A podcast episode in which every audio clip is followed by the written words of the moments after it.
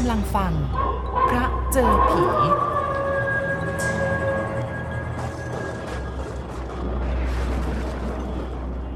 ไปฝังศพ เป็นเหตุการณ์ตอนหนึ่งของนายทองคำเมื่ออายุยังน้อย และไปรับการศึกษาอยู่ที่อยุธยา เหตุการณ์เกี่ยวกับพูดผีปีศาจตอนนี้ ได้บันทึกจากปากคำของนายทองคำเอาไว้โดยทุกประการ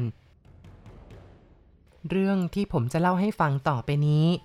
เป็นปีอะไรผมก็จำไม่ได้ซะแล้ว แต่ว่าตอนนั้นอายุผมอยู่ในราว 12-13 ปี ได้เคยประสบกับเรื่องราวที่เกี่ยวกับผีที่ร้ายกาจตอนหนึ่ง เป็นสมัยที่ผมกำลังอยู่กับยายที่อยุธยาใกล้ตัวจังหวัด ปีนั้นเกิดโรคระบาดร้ายแรงขึ้นอย่างหนัก ชาวบ้าน ชาวสวน ชาวนาชาวไร่ ตายกันอย่างหนักทุกวี่ทุกวัน ข่าวการตายของกาลโรค แพร่สะพัดไปทั้งอยุธยา ที่โน่นก็ตาย ที่นี่ก็ตาย พระสงฆ์องค์เจ้าก็ไม่ละเว้น ผู้ที่ไม่ตายก็พากันหนาวสะท้านไปตามๆกัน ทั้งหนาวกลัวโรค และหนาวกลัวพูดผีปีศาจที่ตายซับตายซ้อน แทบไม่เว้นในแต่ละวัน ในอยุธยาเงียบเหงาเศร้าโศก ที่ใดที่เคยมีผู้คนชุมนุมคับข้างก็บางตาแทบจะไม่มีคน ไม่มีการเที่ยวเตร่ชื่นบานกันอย่างเคย เก็บตัวอยู่แต่กับบ้าน บ้านใครบ้านมัน ระวังตัวกลัวตายกันทั้งนั้น การสุขาพิบาลของเราตอนนั้นยังไม่เข้มแข็ง ชาวบ้านก็หันหน้าเข้าพึ่งพระรดน้ำมนต์ปัดรังควานกันไป บ้างก็ผูกสายสินที่คอและข้อมือ ในยามค่ำคืนก็จะได้ยินแต่เสียงหมาหอนอย่างเยือกเย็นไปทุกที่ ยายของผมแกบอกว่า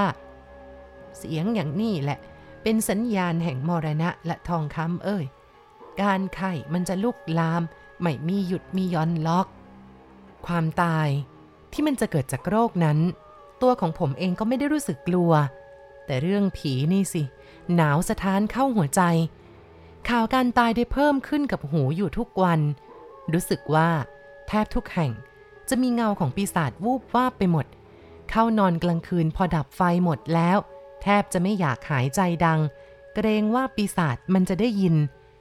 นอกบ้านออกไปไกลๆ เสียงสุนัขกก็หอนเย็นเยือกไม่ขาดสาย ยิ่งนึกถึงคำพูดของยายที่บอกว่าเสียงแบบนี้เป็นสัญญาณแห่งมรณะ มันก็ยิ่งหนาวสะท้าน กลิ่นทูบที่ยายจุดบูชาพระตลบทั่วบ้าน ก็ทำให้เกิดความกลัวเพิ่มขึ้นอีก ซึ่งดูท่าว่า คุณยายของผมเองนั้น น่าจะกลัวตายมากกว่ากลัวผี ผมไปโรงเรียน แกก็สั่งว่าให้รีบกลับห้ามไปแวะเวียนที่ไหน กลัวว่าจะนำเชื้อโรคกลับมา ตอนเย็นจวนค่ำ แกปิดประตูหน้าต่างหมดแล้วก็เริ่มจุดธูปจุดเทียนบูชาพระ แล้วก็พูดดังๆ สาธุ ขอพรพระไม่ให้โรคเข้ามาใกล้กลายด้วยเถิด มีอยู่เช้าวันหนึ่งเป็นวันพระผมหยุดโรงเรียน ก็ชะโงกหน้าต่างมองไปที่ทางเดิน ปรากฏว่าเห็นคนหามโลงศพ เดินผ่านไปอย่างเร่งรีบ ผมรีบหลบหน้าวูบเข้าบังฝา ใจคอเนี่ยสั่นเลย นั่นหมายถึงว่า มีใครตายใกล้บ้านเราเข้าแล้วสิ ผมก็ร้องบอกยาย แต่ว่ายายรีบเอามืออุดปากผม ผมก็เลยนิ่งเงียบ ยายนั่งลงพนมมือไหว้พระแล้วก็สวดมนต์ แต่ผมไม่ได้สวดหรอก แต่ก็แอบนั่งอยู่ใกล้ๆนั่นเอง พอตกตอนสาย ผมคงคลุกอยู่แต่ในห้องรูปคลำกังหันลมที่ลองทำขึ้น เพราะว่าเคยเห็นเพื่อนบ้านเขาทำกัน เวลาลมแรงๆกังหันชนิดนี้จะร้องหึ่งหึ่งได้ แต่ที่ผมทำเองนั้น มันจะร้องได้หรือเปล่าก็ยังหารู้ไม่ ผมพยายามทำทุกอย่างแบบไม่มีครู เห็นเขาทำมา ก็คิดทำเอง จึงยังไม่แน่ใจว่าจะดังหรือไม่ดัง ความจริงนะชายห่างๆของผมคนหนึ่งแกชื่อน้าอัน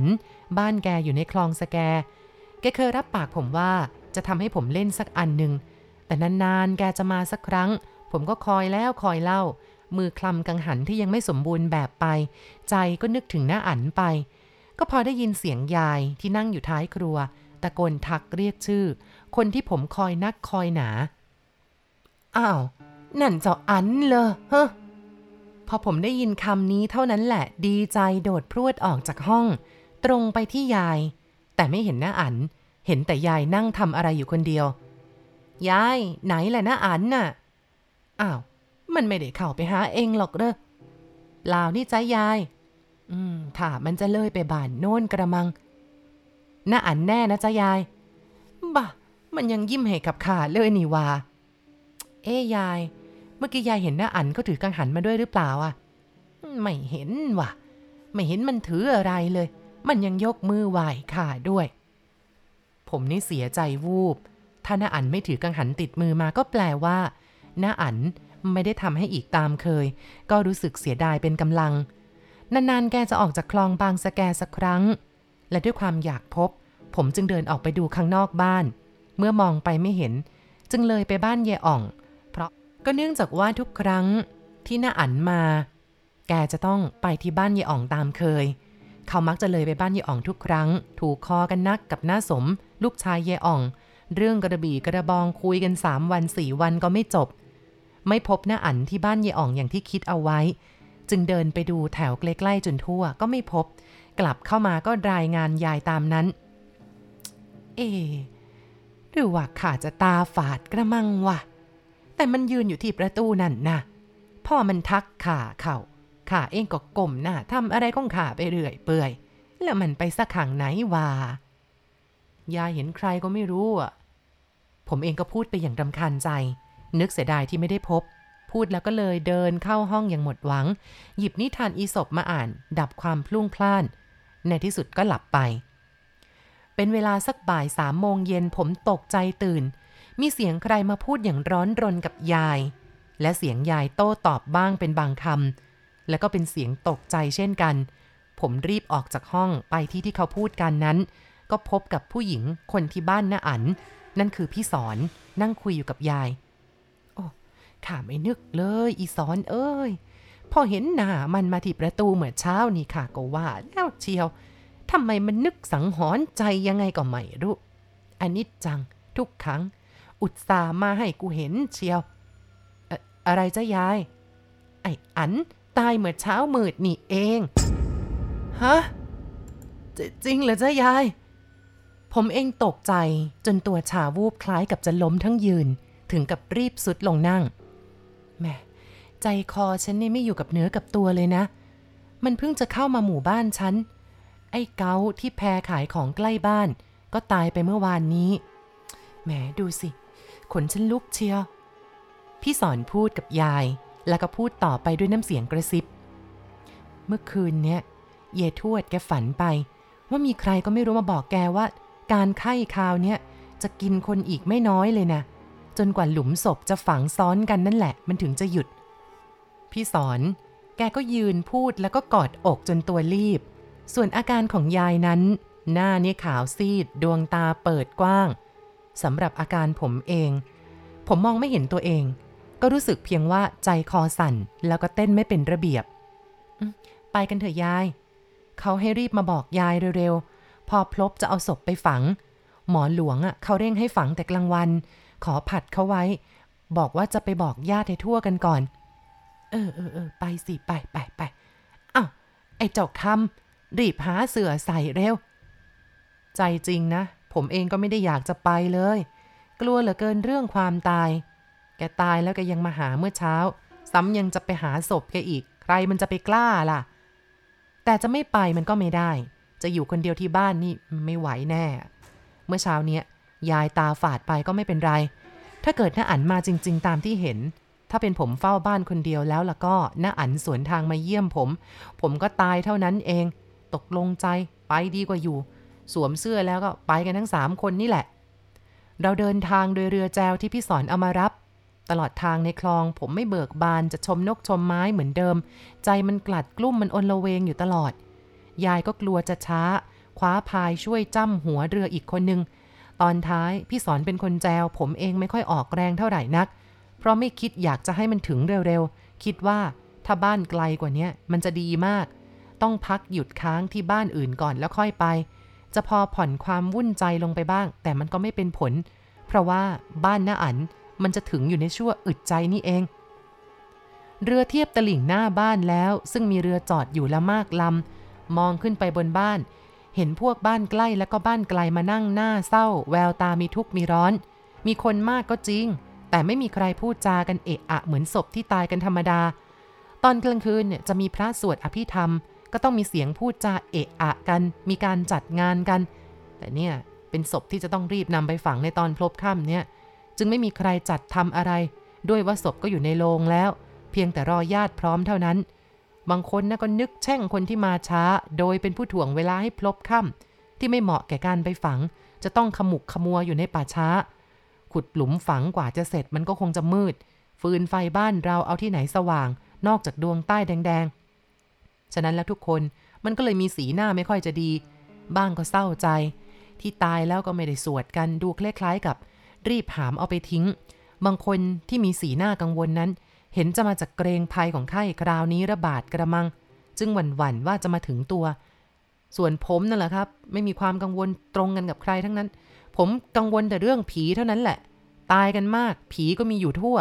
และที่ใกล้ที่สุดก็คือผีหน้าอัน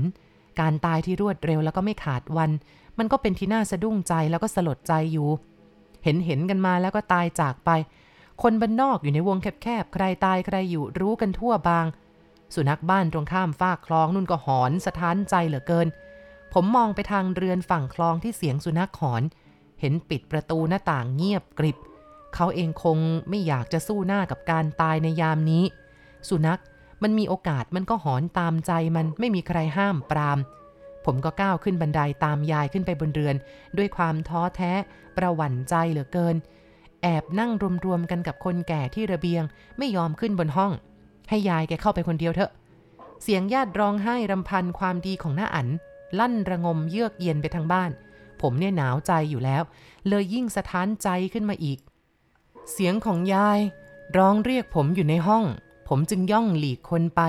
ลับๆล่อๆที่หน้าประตู ยายบอกว่าอ้าวไอ้คำไหวนะเขาเสสิลูกผมลังเลใจแต่กลัวยายก็กลัว กลัวน้าอันก็กลัว ทางที่ดีที่สุดรีบยกมือไหว้ซะที่ประตูนั่นแหละ ซึ่งยายของผมเอง ก็ว่าอะไรผมไม่ได้ ก็คนมันกลัวเนาะผมรีบถอยกลับลงมาที่พื้นดิน พวกญาติญาติที่แข็งแรงก็ช่วยกันยกลงศพลงบันได บนเรือนก็ร้องไห้โฮกัน เวรกรรมพอคุณเอ้ย ไม่ได้สวดให้สักจบเดียว ตายแล้วก็ทิ้งไปเสียงคนแก่คนหนึ่งที่ผมไม่รู้จักนั่งพูดคุยกันอยู่บนเรือน เสียงแหบเสียงแห้ง ผมนี่หนาวเย็นจับใจขึ้นอีกครั้ง ดวงอาทิตย์ต่ำลงมากจวนลับไม้ ทุกคนหน้าซีดขาว เขากลัวตายแห่งไข้ แต่ผมนะ กลัวทุกอย่าง พอศพลงเรือ สุนัขบ้านตรงข้ามก็หอนขึ้นมาอีก เรือก็ค่อยๆ เคลื่อนจากท่า แล้วก็แจวไปทางวัดอย่างเงียบๆไม่มีใครคุยอะไรกันเลย มีแต่เสียงแจวกระทบน้ำแล้วก็ระลอกคลื่นที่คอเรือดังเบาๆ เรือผ่านบ้านใคร สุนัขบ้านนั้นก็หอน แล้วบ้านนั้นก็งับประตูหน้าต่างจนสิ้น ผมมีความรู้สึก ครึ่งเป็นครึ่งตาย หายใจอยู่หรือเปล่าก็ไม่ได้สังเกต พวกเด็กๆบนบกพอเห็นเรือศพก็วิ่งหนีกันอุตลุด เสียงชาวบ้านพึมพำบ่นถึงการตายยายแก่หนังเหี่ยว ร้องขอความคุ้มครองต่อเทพเจ้าออกมาดัง ๆ เจ้าพ่อเจ้าแม่เอ้ยจะรุกรานไปถึงไหน ตายก็มากแล้ว ผิดสิ่งใดก็ลงโทษไปพอแล้ว ขอการุณาหยุดแต่เพียงนี้เถิดเจ้าค่ะเอ้ย ยายคนนั้นแกจะร้องขอโทษใคร ผมก็ไม่รู้ ผมอยากร้องไห้ท่าเดียว คิดถึงบ้าน ถ้าผมขออยู่เฝ้าบ้าน และอาศัยนอนกับน้าสมลูกชายเยอ่องก็ดีไปแล้ว ไม่ควรใจง่ายมากับเขาเลย เอ๊ะทำไมเรือมันหนักจังเว้ยทิดน้อยซึ่งเป็นคนพายหัวเรือร้องบน่น ความจริงน่าชงน ทิดกล่องแจวท้ายก็ไม่ได้ลด รวมถึงทิดน้อยเองก็พายหัวออกแรงกันเต็มที่ แต่ว่าเรือเหมือนไม่ขยื่น พอขาดคำของทิดน้อยตาเถิงก็จุปากห้าม คล้ายกับมีอะไรที่เป็นความลับไม่ควรพูด ผมก็ยิ่งสงสัยนัก กระซิบถามพี่สอนว่าตาเถิงแกห้ามทิดสอนทำไม ห้ามสิ คนตายจะมาวัด พวกที่ป่าช้าจะพากันมารับ หรืออาจจะนั่งมาในเรือด้วย เรือมันก็เลยหนัก พอพี่สอนพูดแบบนั้นผมถึงกับสะดุ้งทั้งตัว เหลือบตาไปดูทั่วเรือ มองไปด้านหน้าก็มองเห็นวัดอยู่ไกลๆ แต่ว่าอากาศมันชักจะมัวมัว หูผมก็แว่วคล้ายกับว่าที่วัดนั้น มีเสียงปี่พาดมอน เสียงตะพลใหญ่ดังเท่งทึง เท่งทึง ลอยมาตามลมเบาๆ มันก็ยิ่งทำให้ตัวของผมเนี่ย นึกว่ามันเป็นเพลงเชิญศพ ที่กำลังจะไปถึง และป่านนี้ ผู้ตายที่นอนอยู่ในโรงไม่กำลังลืมตา หรือว่าเงี่ยหูฟังอยู่ในโรงหรอกมั้ง ยิ่งคิดก็ยิ่งหวาดผวา กลัวสะท้านใจไม่มีสุขเลย เรือได้เข้าจอดหน้าวัดที่ดินงอกออกมาเป็นหาดในหน้าแล้ง คนในเรือต่างก็รีบขึ้นไปทำกิจให้แล้วก่อนค่ำการลุกขึ้นเก้กังนี่เองทำให้เรือแทบจะล่ม จึงเอะอะดาทอกันกลุ่มไป ถ้าเรือล่มลงจริง ๆ ศพจะลงน้ำก็ยิ่งทำความทุลักทุเลอีกโขทีเดียว และวัดนี้ผมก็ไม่เคยมา เพิ่งจะเหยียบย่างเป็นครั้งแรก หน้าวัดมีเลนงอกออกมาพ้นตลิ่งมาก แต่ว่าได้แห้งเขินเป็นชายหาดไป ต้นหญ้าขึ้นเขียวดูดังสนามหญ้ารื่นเย็น มองฝั่งตรงข้ามเป็นวัดร้าง ชื่อวัดโกโรโกโส ทิ้งร้างเหลือแต่หลวงพ่อนัก ให้ท่านนั่งตากแดดตากฝน โดยที่วัดนั้นไม่มีหลังคา โบสถ์ก็มีแต่ฝา วัดโกโรโกโสเป็นทุ่งนาโล่ง เราหันหน้าเข้าวัดจะเห็นศาลาการประเรียนใหญ่อยู่ซ้ายมือเราศาลานี้อยู่แนวเดียวกันกับโบสถ์ที่อยู่ขวามือเรา ส่วนกุฏิพระทั้งหมดลึกเลยศาลาแล้วก็โบสถ์เข้าไป และเมื่อศพถูกหามขึ้นบนบก แล้วก็เดินเลาะชายหาดเดินไปหน้าศาลา จะสู่ป่าช้า พวกญาติที่เดินตามไปก็ร้องไห้อย่างน่าระอาใจ ผมถูกใช้ให้เฝ้าเรือ นึกเหมาะแก่ใจแล้วล่ะ ถึงเปล่าเปลี่ยวก็ยังดีกว่าการตามศพเข้าสู่ป่าช้า สุนัขที่ศาลาการประเรียนและลานโบสถ์ก็ได้หอนต้อนรับศพที่หามไป ผมยืนขนลุกไปทั้งตัว พอศพลับมุมศาลาไปแล้ว ผมจึงซุดตัวนั่งลงที่เนินหญ้า มองทอดตาไปทั่ว คลองนี้ก็ช่างกระไร ยังไม่ทันค่ำ ไม่เห็นมีเรือ หรือว่าแพพายผ่านมาบ้างเลย บ้านสองหลังถัดวัดไปนู่นก็เงียบเหงาคล้ายกับไม่มีคน ก็เลยเป็นอันว่ายามนั้นไม่มีคนเลยในที่ใกล้และไกล มองบนวัดก็มีอากาศทึมของศาลาแล้วก็ไม้ใหญ่ ความมืด ค่อยๆ คลืบคลานเข้ามาทุกขณะ ผมเกิดไม่สบายใจขึ้นเป็นลำดับ ชักจะอยู่คนเดียวไม่ได้เลยสิ ครั้นจะตามเข้าไปบ้างก็ห่วงเรือที่เขาใช้ให้เฝ้า ภาวนาขอให้เขารีบทำให้แล้วเร็วๆ จะได้รีบกลับ มันช่างเงียบหน้าหวาดสะดุ้งเหลือประมาณ นอกจากเสียงน้ำไหลกระทบกิ่งไม้แห้งๆ ที่ปักเอาไว้ข้างคลอง แล้วก็พงอ้อพงแขม ต้นไผ่ฝั่งตรงข้าม เบียดกันเสียงดังออดแอด พอเหลียวไปเจอเรือที่มาก็ใจหายวูบ นั่นคือเรือศพ และศพเพิ่งจะขึ้นไปเมื่อกี้ ในขณะที่กำลังคิดอยู่นั้น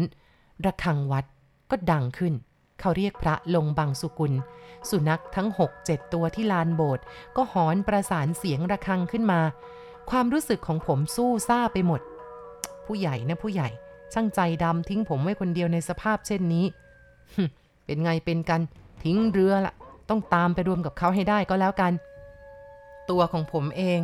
ก็รีบก้าวเท้าเดินตามทางที่เห็นเขาเดินกันเป็นหมู่ตอนแรก